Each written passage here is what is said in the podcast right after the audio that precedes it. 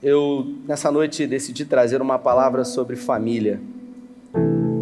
É, meu coração aqueceu durante essa semana e eu gostaria, junto com você, de falar um pouco sobre uma família da Bíblia, uma família adoecida, uma família que hoje pode ser referência para nós através dos seus erros e através dos seus acertos. Eu queria nessa noite, junto com você, obrigado por ficar comigo, é, compartilhar é, em poucos minutos dessa palavra.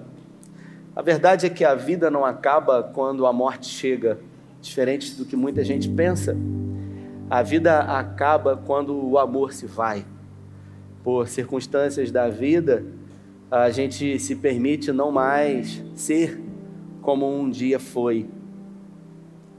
É inevitável a mudança. Algumas pessoas dizem que não mudam, mas o fato é que todo mundo muda.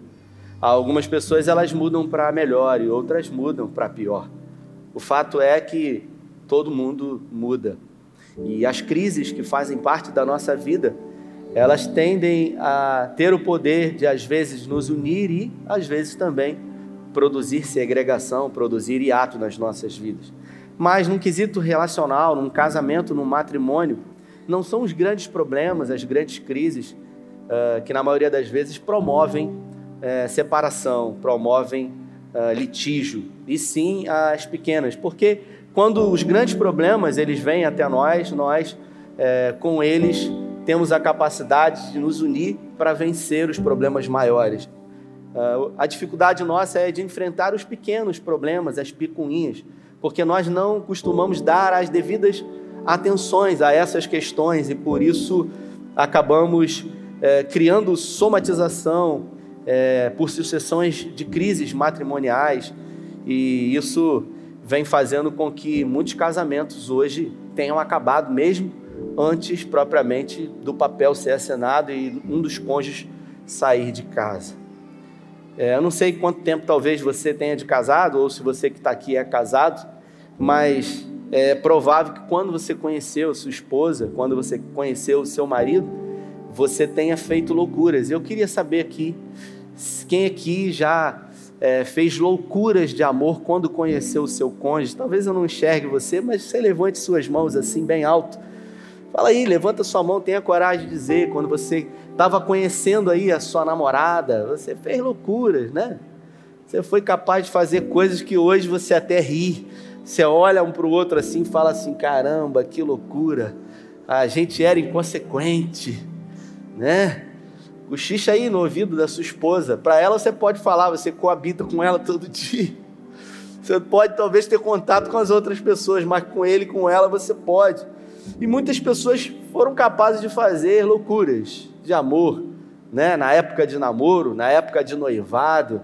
E talvez hoje pensar em falar sobre isso seja até, até mesmo utópico. Né? Talvez os seus filhos, quando olham para vocês, eles sequer são capazes de imaginar a relação que vocês tiveram no passado, o fervor, a paixão, o amor. Talvez os seus filhos até hoje perguntem: eu nem sei se os meus pais, em algum momento da vida, eles se amaram, porque como eles se tratam hoje, dificilmente eu posso acreditar que houve paixão, que houve amor. Mas é claro que houve. Aquela paixão avassaladora que foi capaz de fazer coisas absurdas e inimagináveis. E todas as vezes que eu estou aqui, Vivi, você está na minha frente e eu tenho que citar Lucas, que está lá na projeção que um dia falou para mim, há muitos anos, quando eu conheci Lucas, eu perguntei para ele: Você conheceu Viviane? E ela era de onde? Aí ele falou: Era ela de, de Niterói. E eu falei assim: Rapaz, você namorou com ela mesmo assim? Aí o Lucas disse: Não, Niterói é logo ali. Eu ia e voltava todo dia para ver Viviane. Eu falei: Como assim? Niterói? Logo ali ele é. Eu ligava para ela e falava para ela: Amor, hoje eu não vou não. E aí, dez minutos depois, eu já estava na estrada, ele dizendo, tocava o interfone, falava, estou aqui, né? Aí ela descia, aquela coisa toda, né? Se achando tão importante. E isso marca a história das nossas vidas. Eu posso contar algumas vezes aqui que fiz algumas loucuras de amor para minha esposa. Eu não sei se ela vai gostar, não, gente. Você quer que eu fale? Diga amém aí. O pessoal quer, minha filha. Eu estou aqui para Né? Alguns dizem que a voz do povo é a voz de Deus. Não está na Bíblia isso não, gente. Mas vamos seguir lá. A gente vai falar algumas coisas aqui hoje. Eu queria que você ficasse atento a isso. A verdade é, é essa, que a gente faz muitas expectativas, mas o tempo passa, o esfriamento vem e às vezes a gente deixa de ser quem um dia a gente foi. O amor ele começa a ir embora e ele dá lugar às vezes à amargura, ele dá lugar às feridas, às palavras de ofensas, às agressões físicas, às agressões verbais, os abusos emocionais. E aí os filhos vêm e às vezes o casamento ele se torna uma espécie de conveniência. A gente acaba, sabe, ficando com a esposa ou com o marido por uma questão de convivência e a gente às vezes acaba até se anulando por causa dos filhos. E a verdade é que muitos casais eles perderam a capacidade de dialogar e o diálogo é é preponderante em qualquer relação. Nenhuma relação ela vai conseguir subsistir sem o diálogo. Nós somos seres sociáveis. Nós fomos feitos para relacionamento. A prova disso, você já deve ter ouvido aqui, é que quando Deus criou o homem, ele criou o homem para o relacionamento. E não foi só um relacionamento com ele, foi um relacionamento com o seu semelhante. Por isso ele disse que o homem, mesmo estando com ele ali todo dia, não é bom que você esteja sozinho, eu e você. Aí ele falou: Vou criar uma auxiliadora. Isso quer dizer que na relação, no quesito relacionamento Deus e homem não basta. É preciso que tenha mais alguém, né? E existem alguns agravantes, algumas questões que vêm piorar e dificultar as nossas relações. E eu citaria a principal delas nesse tempo presente, as mídias sociais. Eu não sei se você já se deu conta disso, mas as mídias sociais elas têm um poder muito grande sobre nós. É, alguns aplicativos né, para iOS, para iPhone, vocês conseguem, né, na plataforma lá, ter uma, um dispositivo que ele enumera lá a quantidade de horas que você perde nos aplicativos. Aí você vai lá ver quanto tempo você fica no WhatsApp, quanto tempo você fica no Instagram. Se você observar isso, é um tempo absurdo no Facebook, uma hora, duas horas, três horas, cinco horas por dia. E é muito tempo empreendido num lugar que, quando você está nesse lugar, você está exclusivamente fazendo só uma coisa: tomando conta da vida dos outros. Porque a internet, a mídia social, o Instagram, o Facebook, exclusivamente é isso. As pessoas elas vão postando não a vida delas, elas postam ali aquilo que elas querem projetar como a vida delas. Eu não estou dizendo aqui que tem alguma coisa errada ou certa nisso. Eu estou dizendo que às vezes a gente não dá conta de tomar da, conta da nossa vida e às vezes a gente fica tomando conta da vida dos outros e, e o tempo que a gente fica ali tomando conta da vida dos outros é um tempo que é jogado fora. E para piorar tudo isso, as pessoas, quando elas postam, elas postam aquilo que elas querem, aquilo que elas desejam mostrar. Né? Então, existe uma expectativa e existe uma realidade. Só que o que nós olhamos, Maurício, é sempre aquilo que as pessoas colocam. E se eu estou vivendo uma crise no meu casamento, no meu matrimônio, se eu estou vivendo uma crise na minha profissão, Glautinho, se eu estou vivendo uma crise de identidade, uma crise existencial, e eu acabo me aprofundando nas mídias sociais, na vida das pessoas, eu só vejo flashes, eu só vejo momentos maravilhosos, profissões bem-sucedidas, pessoas felizes, casamentos perfeitos.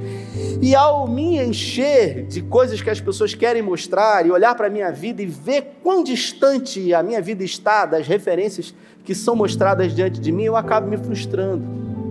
Porque eu olho para a minha vida e eu jamais imagino que eu vou conseguir atingir esse padrão de felicidade. Eu jamais vou ser feliz como fulano é.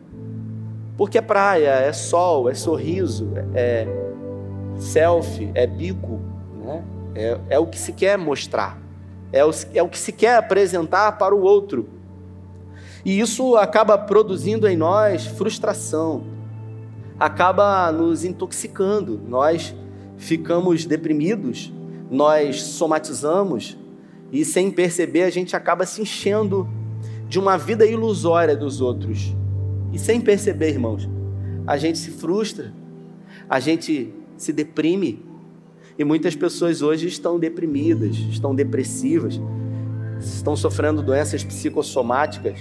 Eu é, pouco mexo nas mídias sociais, a verdade é que a grande maioria das vezes as pessoas é que vão postando aí, por isso as pessoas, eu mando as fotos para as pessoas da mídia e falo, oh, vai postando aí, às vezes eu fico um mês, dois meses, e eu fico muito tempo para que eu não seja roubado disso. E eu entendo o quanto isso é escravizador. Como, por exemplo, já tem um tempo que eu estou fora das mídias sociais. Porque eu entendo que às vezes a gente precisa fazer uma desintoxicação. Jesus é o nosso maior exemplo e ele vivia fazendo jejum. Pouco tempo eu vi uma live de um médico junto com um pastor e o médico dizia: o jejum que foi feito por Jesus, ele promovia uma desintoxicação no organismo. Então, é, esse processo de jejum, além da santificação né, do espírito, ele promove também, sabe, muitas melhorias no nosso corpo físico, de coisas que nós comemos e de coisas que nós fazemos. Então, uh, tudo na vida começa em família e eu queria trazer aqui nessa noite um exemplo de uma família. Se o pessoal puder colocar no telão, eu não sei se dá para colocar no telão aí, é, é uma passagem que você conhece muito, mas eu gostaria que o Espírito Santo ministrasse numa, numa, numa vertente diferente ao seu coração. E essa palavra se encontra no Evangelho segundo escreveu o evangelista Lucas, no capítulo 15, a partir do versículo 11. E eu queria que se pudesse colocar, já pode colocar aqui no telão. Dá para colocar? Lucas, capítulo 15, a partir do verso 11. E toda semelhança que for retratada com essa família que eu vou falar aqui não é apenas, obviamente, uma coincidência. Uh, está escrito assim: Jesus continuou. Um homem tinha dois filhos. O mais novo disse ao seu pai: Pai, quero a minha parte da herança. Assim, ele repartiu sua propriedade. Só um instantinho, Lucas entre eles. Eu queria que você se atentasse para esse finalzinho aqui, que a, a gente lê muitas vezes e a gente às vezes não presta atenção no que uma simples expressão quer dizer e pode mudar todo um contexto de uma história. Aqui ele diz: repartiu sua propriedade entre eles. Você pode dizer repartiu a sua propriedade entre eles. Ele não repartiu a sua propriedade somente para o filho mais novo. O texto diz que ele repartiu para os dois filhos. Quer dizer que no momento em que o filho mais novo pediu a sua parte que lhe cabia de herança, o pai pegou e deu a parte para o filho mais novo, mas também deu a parte para o filho mais velho. Agora, os dois filhos, eles assumiram por direito a herança antes da morte do pai. Isso, para uma cultura judaica, já se configura uma tremenda ofensa. Mas o fato é que o mais velho era o primogênito, e segundo a, segundo a cultura judaica, todo filho primogênito ele tem direito a dupla porção na herança de um pai. E por isso o filho mais velho recebeu o dobro do que o mais novo havia recebido. Vamos lá, Lucas. E o texto continua dizendo: Não muito tempo depois, o filho mais novo reuniu tudo o que tinha e foi para uma região distante. E lá desperdiçou os seus bens vivendo irresponsavelmente. Depois de ter gasto tudo, houve uma grande fome em toda aquela região e ele começou a passar necessidade. Por isso, foi empregar-se com um dos cidadãos daquela região, que o mandou para o seu campo a fim de cuidar de porcos. Ele desejava encher o estômago com as vagens de alfarrobeira que os porcos comiam, mas ninguém lhe dava nada. Caindo em si, ele disse: Quantos empregados do meu pai têm comida de sobra e eu aqui morrendo de fome. Segura um pouquinho aí, Lucas, e a gente fala sobre esse filho mais novo. O texto nos dá a entender ou nos dá margem para reflexão que esse jovem ele tinha pouco mais né, de 18 anos de idade ou próximos a 18 anos. Era um filho jovem. E quando nós somos jovens, nós uh, somos dotados de certeza.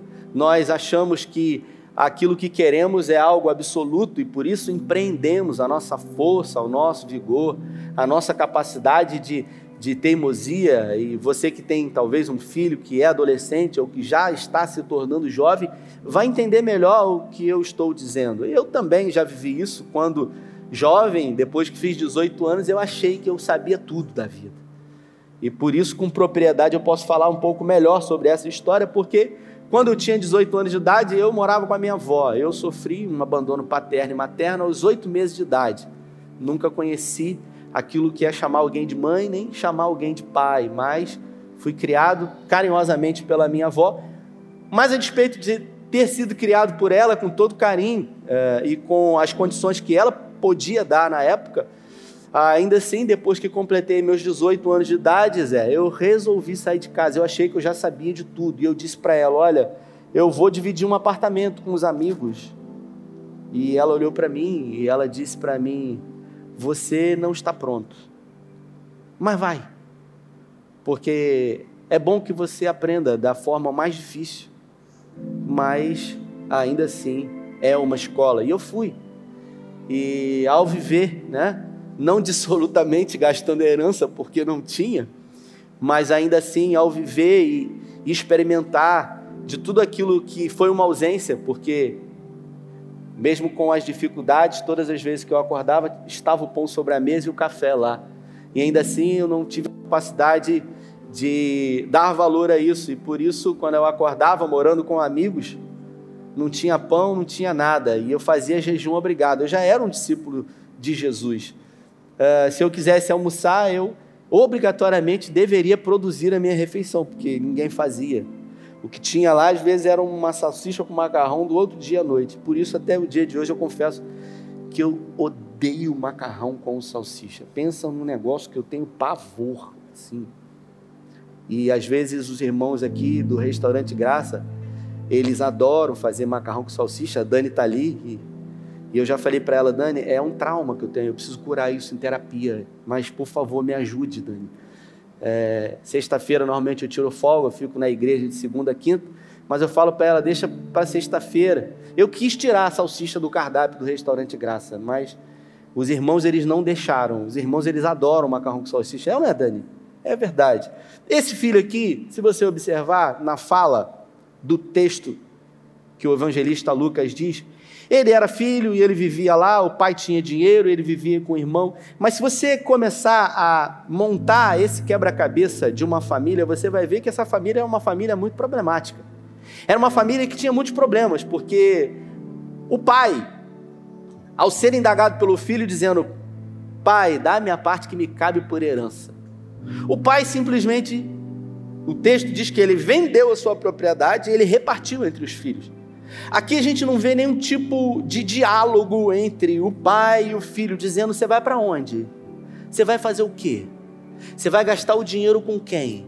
Você acha que eu, como pai, vou permitir isso de você? De maneira nenhuma. O texto não diz isso, Viviane. O texto diz que imediatamente o pai repartiu e deu para os dois. Ou seja, a gente consegue compreender, fazendo, obviamente, aqui uma analogia, uma conjectura, e o texto me permite isso, de que não houve nenhum diálogo entre o filho mais novo e o pai.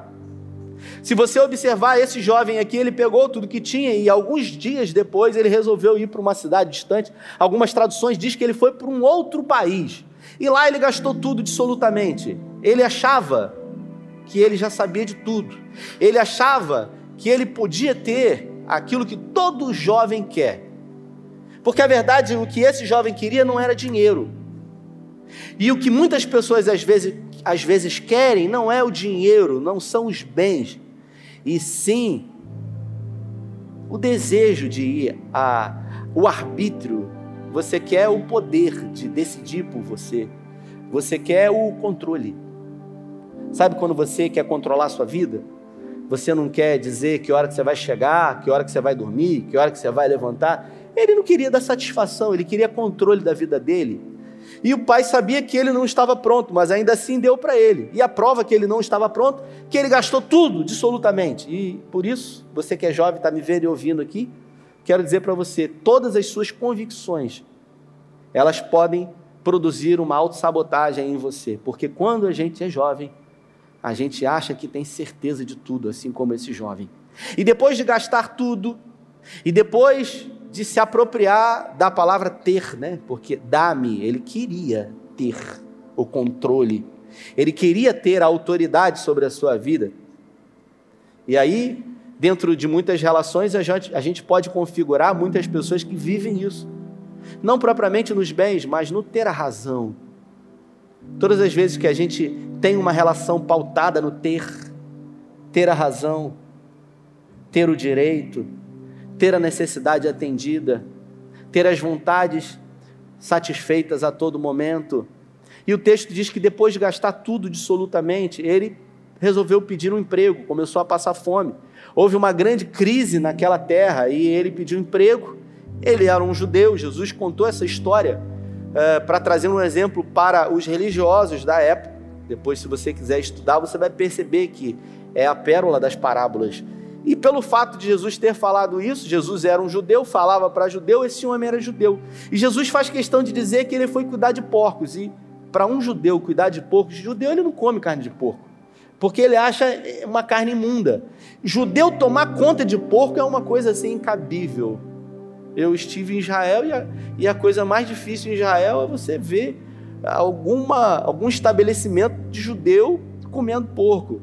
Eu estive lá numa época uh, que era que memorizava a derrubada do templo. E aí a gente ia nos supermercados e todos os supermercados que tinham alguma coisa que arremetesse para um embutido que tivesse é, é, carne suína ali, ele era coberto de, de um, um plástico preto para que o judeu sequer pudesse ter um contato visual com isso. Então é um negócio muito sério. E esse jovem ele se submeteu a essa humilhação. Não tinha outra opção.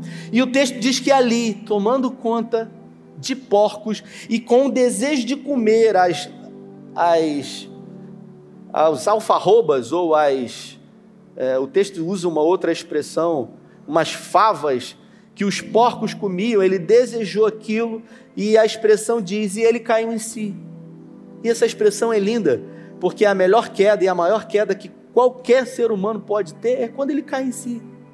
Porque somente quando o homem ou a mulher cai em si que ele se dá conta de que o ter não vai produzir saciedade, o ter não vai produzir completude, não vai produzir felicidade em nós. Pouco tempo atrás eu fiz um velório, nesse tempo de pandemia.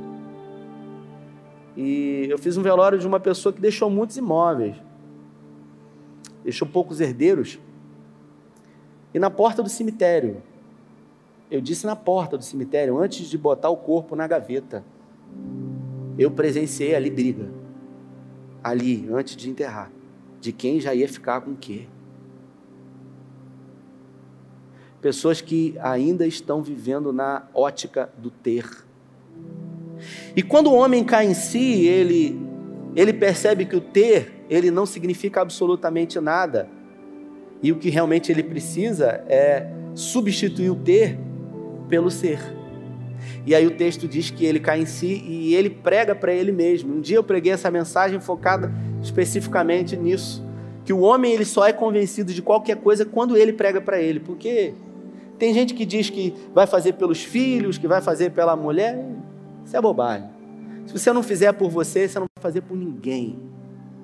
Então é importante que você entenda que primeiro é por você, porque filho um dia cresce e vai embora.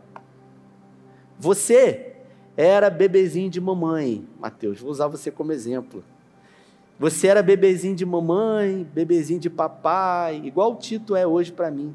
Mas um dia você conheceu Rebeca, a mulher que deixou você louco, você fez loucuras de amor por ela. E aí, quando mamãe menos esperava, você falou: Tchau, mamãe, foi embora. E seu filho, que é pequeno, se você tem, ele vai fazer isso com você também. Porque você fez isso com sua mãe e seu pai. É assim a vida. É a ordem natural da vida. Mas esse filho, ele resolveu entrar na classificação do ser. Ser o quê? Ser filho. E o texto diz, pode botar aí, Lucas, de novo, versículo 17. O texto diz: caindo em si, ele disse: quantos empregados do meu pai têm comida de sobra e eu aqui morrendo de fome? Pode passar. Eu me porei a caminho e voltarei para o meu pai. Ele direi, pregando para ele, ele, ele conjecturando o que ele ia fazer: Pai, pequei contra o céu e contra ti. Aqui, essa expressão, não sou, pode botar lá, não sou mais digno, pode 19, não sou 19, não sou mais digno de ser chamado teu filho, trata-me trata-me como um dos seus empregados. Aqui, irmãos, no versículo 18 e 19, revela arrependimento. E arrependimento revela a preocupação não mais com a sua vida, não mais com o seu ego, não mais com a sua satisfação. Isso é gerado pelo remorso. Tem gente que sente remorso. Remorso. Arrependimento genuíno eu sinto quando eu me preocupo com o outro. E aqui o texto diz que ele se preocupou com o pai dele pelo que ele havia feito ao ponto de não mais querer ser chamado como filho, de não mais querer ser tratado como filho, e sim meramente como um dos seus empregados, porque aqui ele reconheceu o que ele havia feito para o pai, a humilhação que ele havia produzido no pai, em pedir a herança com o pai vivo. Isso é praticamente querer desejar a morte do pai antes da chegada. E o texto diz que ele falou: Não precisa, eu não quero que o senhor me trate como filho, apenas como um empregado. E ao decidir, ao pregar para ele mesmo, ele resolveu voltar e ele voltou. E o texto diz que o pai aguardou ansiosamente. Até que o filho chegou, o pai se levantou, correu em direção ao filho, pegou pelos braços, chamou os seus empregados. Vamos botar o texto? Coloca aí o texto. 20. O 20. O filho, a seguir, levantou-se e foi para o seu pai. Estando ainda longe, o seu pai viu e, cheio de compaixão, correu para o seu filho, abraçou e beijou. O filho lhe disse: Pai, pequei contra os céus, pequei contra ti, não sou mais digno de ser chamado teu filho. Mas o pai disse, ele disse duas vezes isso, hein, gente? Mas o pai disse aos seus servos: Depressa, tragam uma melhor roupa e vistam nele, coloquem um anel no seu dedo e calçado nos seus pés Tragam um novilho gordo e matem-no. Vamos fazer uma festa e alegrar-nos. Pois esse meu filho estava morto e voltou à vida, estava perdido e foi achado, e começaram a festejar o seu regresso. Vai. E enquanto isso, o filho mais velho estava no campo, quando se aproximou da casa, ouviu a música e a dança. Então, chamou um dos seus servos e perguntou-lhe: O que está acontecendo? E ele lhe respondeu: Seu irmão mais novo e seu pai matou um novilho. Seu irmão voltou e o seu pai matou o um novilho gordo, porque recebeu de volta são e salvo. O filho mais velho, enchendo-se de ira, e não quis entrar. Então o seu pai saiu e insistiu com ele. Mas ele respondeu ao seu pai: Olha, todos esses anos tenho trabalhado como um escravo ao seu serviço e nunca desobedeci as tuas ordens, mas tu nunca me deste nenhum cabrito para eu festejar com meus amigos. Mas quando volta para casa esse teu filho, que esbanjou os teus bens com as prostitutas, matas um novilho gordo para ele, disse o pai: Meu filho, você está sempre comigo e tudo o que tenho é seu. Observe. Aqui talvez a gente se prenda na questão do novilho, porque o filho mais velho estava preocupado porque o pai resolveu pegar um novilho, mas é muito mais do que isso.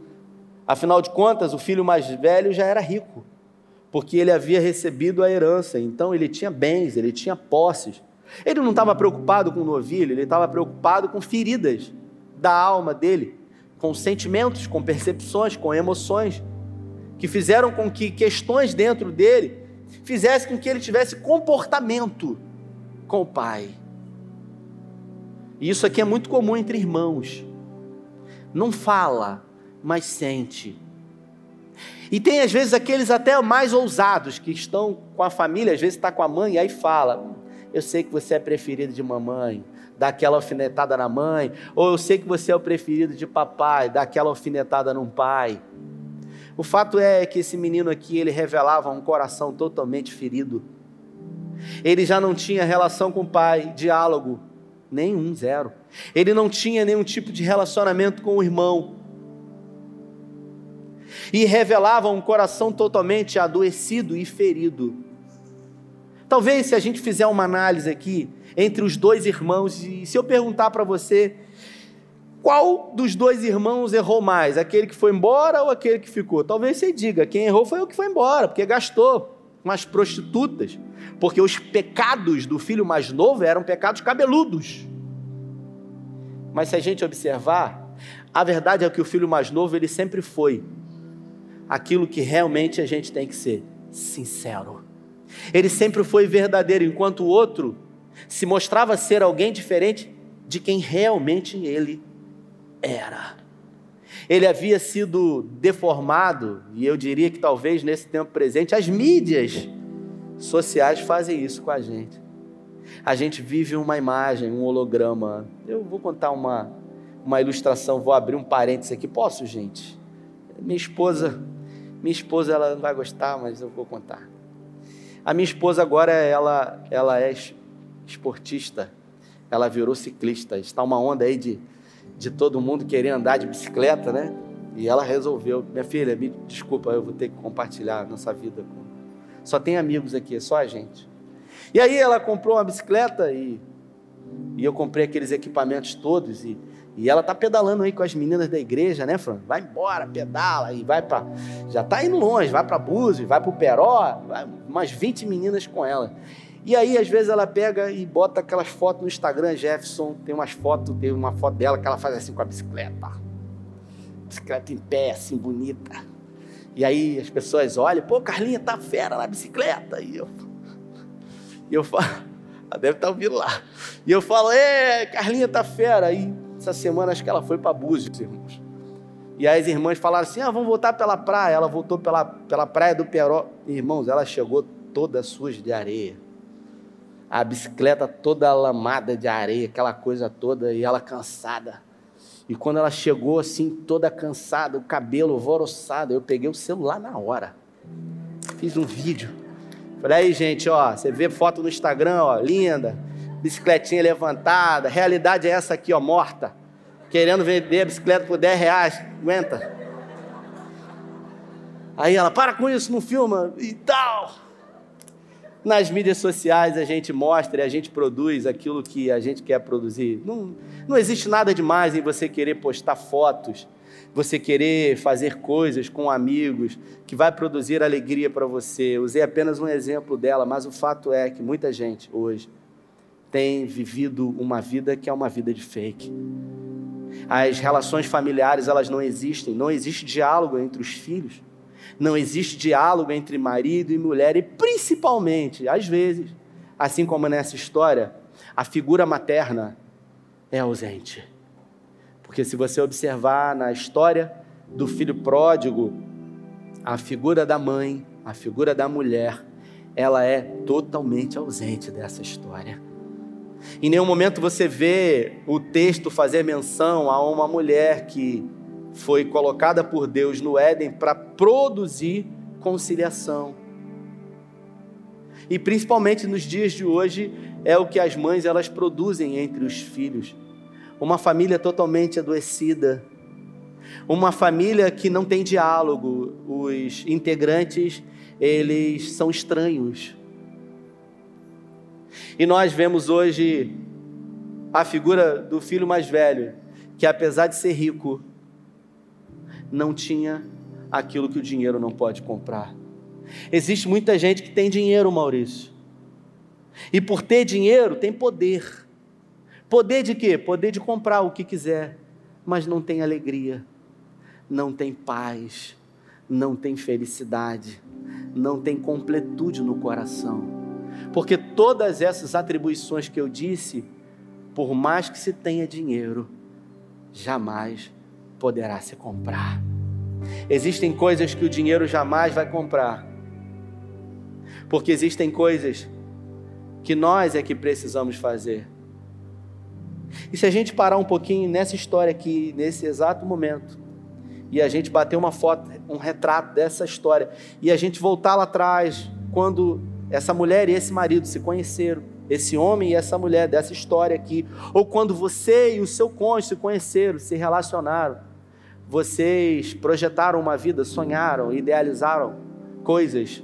Você que é homem achou que ia mudar o mundo, você acreditou que ia vencer na vida, Talvez você não tinha condições e a sua noiva, a sua namorada acreditou em você. E talvez você ou ela tenham enfrentado tudo, família, amigos, todo mundo, deixou todo mundo para trás chateado e foi embora. E deu certo e casou e e os filhos vieram e quando eles são pequenos, a gente abraça, a gente beija, a gente diz que ama. Por que que essa pergunta tem, eu tenho feito repetidas vezes? Por que, que a gente tem tanta dificuldade de dizer que ama?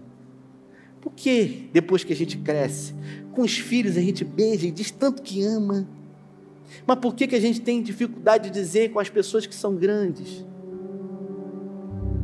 De uma pessoa no meu gabinete, um casal, e eu falei: sua esposa, fala para ela que você ama. Ela sabe que eu amo. Falei, fiquei até com medo de você. Você entende a dificuldade que às vezes a gente traz, que a gente carrega. A gente não sabe os pormenores dessa história, mas a gente sabe que essa família é uma família desajustada e que pode ser exemplo hoje para mim e para você de uma família que não deu certo, porque o texto não diz se o filho mais velho ele entrou ou se ele continuou do lado de fora. E escute isso. O problema não era dinheiro. O problema, na verdade, era uma inveja que o filho mais velho sempre teve do irmão mais novo. Porque o que realmente o filho mais velho queria era ter a coragem de ir embora, de enfrentar tudo, como o mais novo teve, mas ele nunca fez, por medo. E ele sempre ficou ali muito obediente, temeroso, até que um dia a pressão fez com que ele não conseguisse mais aguentar e revelasse mesmo quem ele era. E quando ele revelou, ele ofendeu, ele machucou, ele feriu, ele revelou as agruras da sua alma, as feridas expostas. Como é difícil a gente, às vezes, lidar com coisas que dizem respeito às nossas emoções e os nossos sentimentos.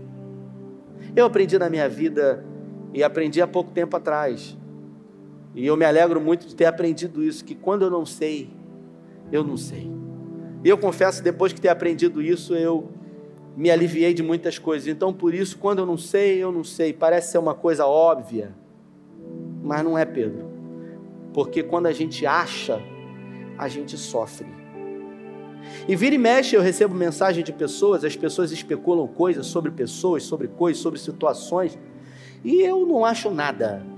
Assim como às vezes eu chego aqui na igreja e uma pessoa passa por mim e ela não fala comigo. Eu não acho nada. Porque se eu começar a achar, eu vou imaginar um monte de coisa que pode não ser.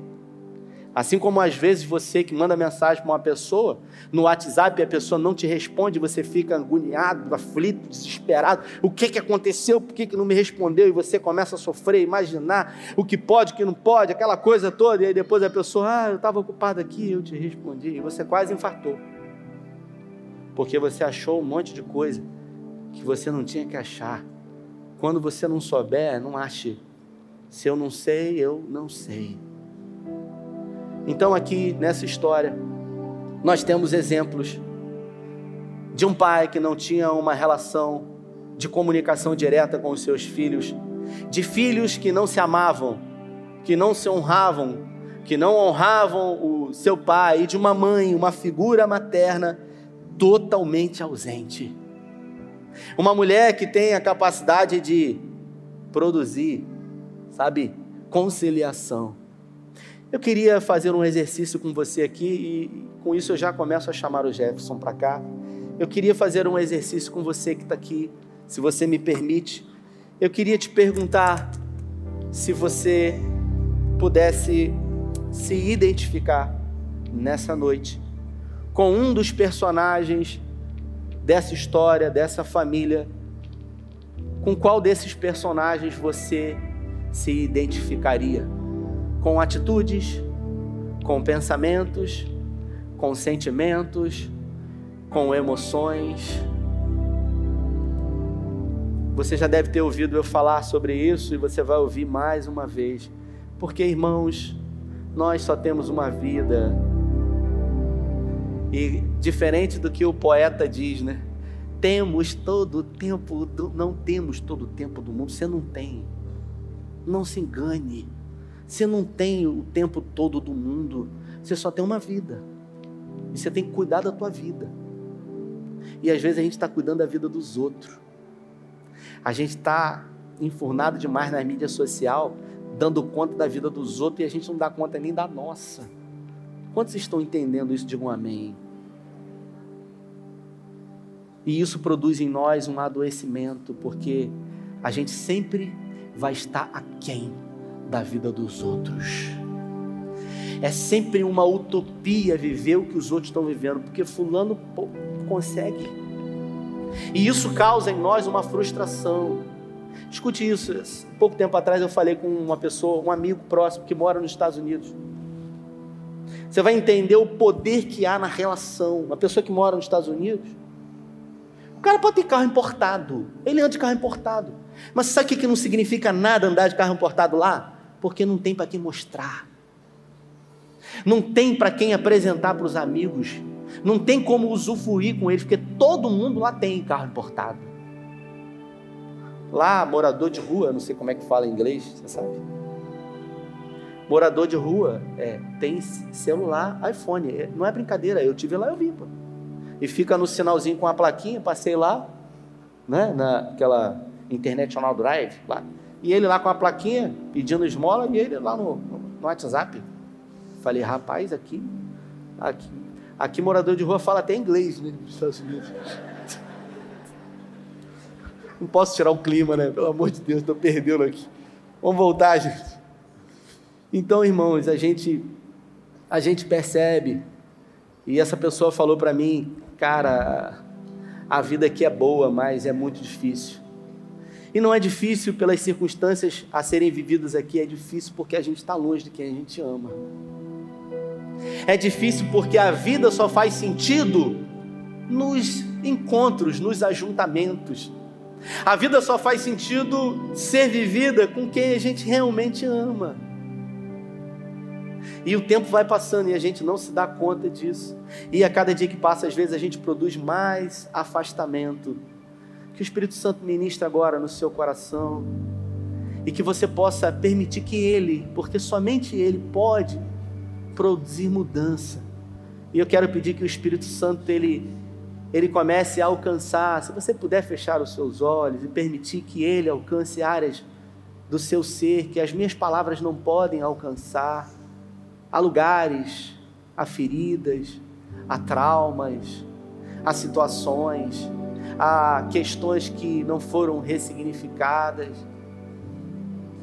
Eu quero declarar no nome de Jesus que essa noite é uma noite de ressignificar o passado. Eu quero declarar na sua vida que hoje tudo pode ser diferente. Tudo pode ser diferente. Nós não podemos mudar o passado, as relações familiares. Mas talvez hoje, dentro de uma relação com o pai, você se encaixe como esse filho mais novo que foi embora e que se feriu, se decepcionou com o líder, com o pastor, se decepcionou com questões com Deus que foi apresentado para você e por isso se afastou dos caminhos da presença, não da igreja, mas se afastou dele. A gente às vezes confunde a presença de Deus com a igreja, com o congregar. Existe gente que está fora da igreja, mas que está mais perto de Deus do que quem está aqui dentro. Mas talvez você tenha se afastado dele, do seu pai. Ou talvez você tenha estado aqui por muitos anos e o seu maior desejo era fazer como muitos que foram embora num verão, no mundo, e curtiram a vida e por viver aqui dentro, talvez você viva frustrado, decepcionado e ninguém sabe disso. Então, eu queria pedir que o Espírito Santo agora começasse a soprar. E se você, se você decide nessa noite, voluntariamente, por ouvir essa história e ser tocado por ela, se identificar com algum personagem, e você deseja nessa noite que eu possa fazer uma oração por você, para que o Espírito Santo de Deus possa renovar o teu espírito, ressignificar o seu passado e fazer com que você possa corrigir muita coisa que pode ser corrigida, mesmo de olhos fechados. Eu gostaria que você se colocasse de pé. Eu queria orar junto com você. Se essa mensagem ela tocou no seu coração, você que está em casa e você pode, eu gostaria que você também ficasse de pé, talvez na sua sala, talvez no seu quarto, não diante de mim, mas diante do seu Pai, daquele que tudo vê, daquele que tudo sabe, daquele que tudo conhece, daquele que morreu por você, daquele que foi capaz de fazer tudo e é capaz de fazer qualquer coisa por amor a você. Eu queria que você, de olhos fechados, que você fizesse agora, desse momento, o seu momento particular com o Senhor, o seu momento com Ele, o o momento não da coletividade, porque às vezes a gente confunde o Deus da coletividade com o Deus da individualidade. É o mesmo Deus, mas é preciso que a gente entenda que Deus ele se manifesta de uma maneira no coletivo e ele se manifesta de outra maneira totalmente diferente no secreto. Por isso Jesus ele disse: quando tiveres de orar, entra no teu quarto e fecha a porta em secreto e ora ao Pai, que ali em secreto ele te responderá. Nesse momento nós colocamos diante do teu Espírito Santo.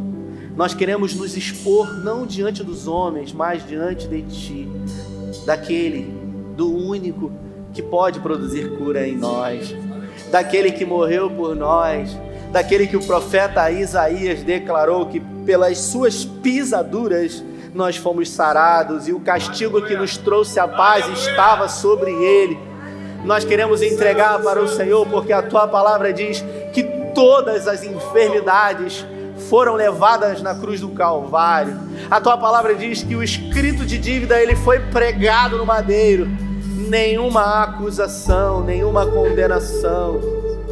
Mas a verdade, Espírito Santo, é que muitas das vezes nós produzimos autossabotagem a nós mesmos. Nos achamos não capazes, imerecedores. Por isso, nessa noite, nós queremos lançar sobre o Senhor a nossa ansiedade, o nosso medo, as nossas frustrações, porque a tua palavra diz que o Senhor tem cuidado sobre nós. Espírito Santo, começa a produzir cura agora. Cura das emoções, cura dos sentimentos o Evangelho de Lucas, no capítulo 15, conta a história de um menino que foi embora, deu as costas para o pai, e depois de muito bater a cabeça, perder dinheiro e perder tudo que tinha financeiramente, ele achou que ele tinha perder, perdido a classificação, a categoria, a nomeação de filho, mas isso jamais será perdido porque uma vez comprado com preço de sangue, sempre seremos filhos do Senhor. Nós somos filhos e filhas amados do Senhor. E nada poderá mudar essa situação, essa concepção, esse valor a nós. Por isso, hoje nós assumimos a nossa identidade, Senhor, a identidade de filhos do Senhor. Nós permitimos que o Teu Espírito Santo nos cure, nos renove, e nos transforme de dentro para fora, que as relações do passado elas não possam afetar as relações do nosso presente. Nós nos colocamos disponíveis, Espírito Santo, disponíveis ao teu agir, ao teu operar, ao teu manifestar. Continue em nós a obra que o Senhor começou. Nós queremos viver novas experiências, porque a tua palavra diz que o Senhor é um Deus de novidade, por isso que a tua novidade hoje nos alcance.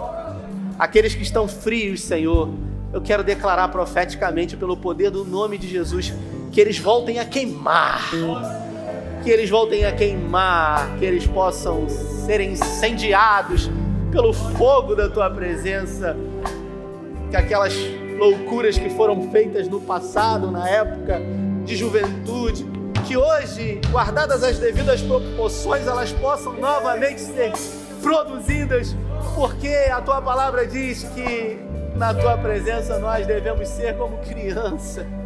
E às vezes crescemos e ficamos bobos, envergonhados, às vezes de dizer que amamos, e às vezes até de produzir surpresas e coisas que podem expressar o nosso amor pelo nosso próximo. Ai, nos alcance, nos alcance em nome de Jesus. Mude a nossa história, faz outra vez em nós. É o que nós te pedimos, é o que nós te pedimos, Pai. Em nome de Jesus, faz outra vez através de nós.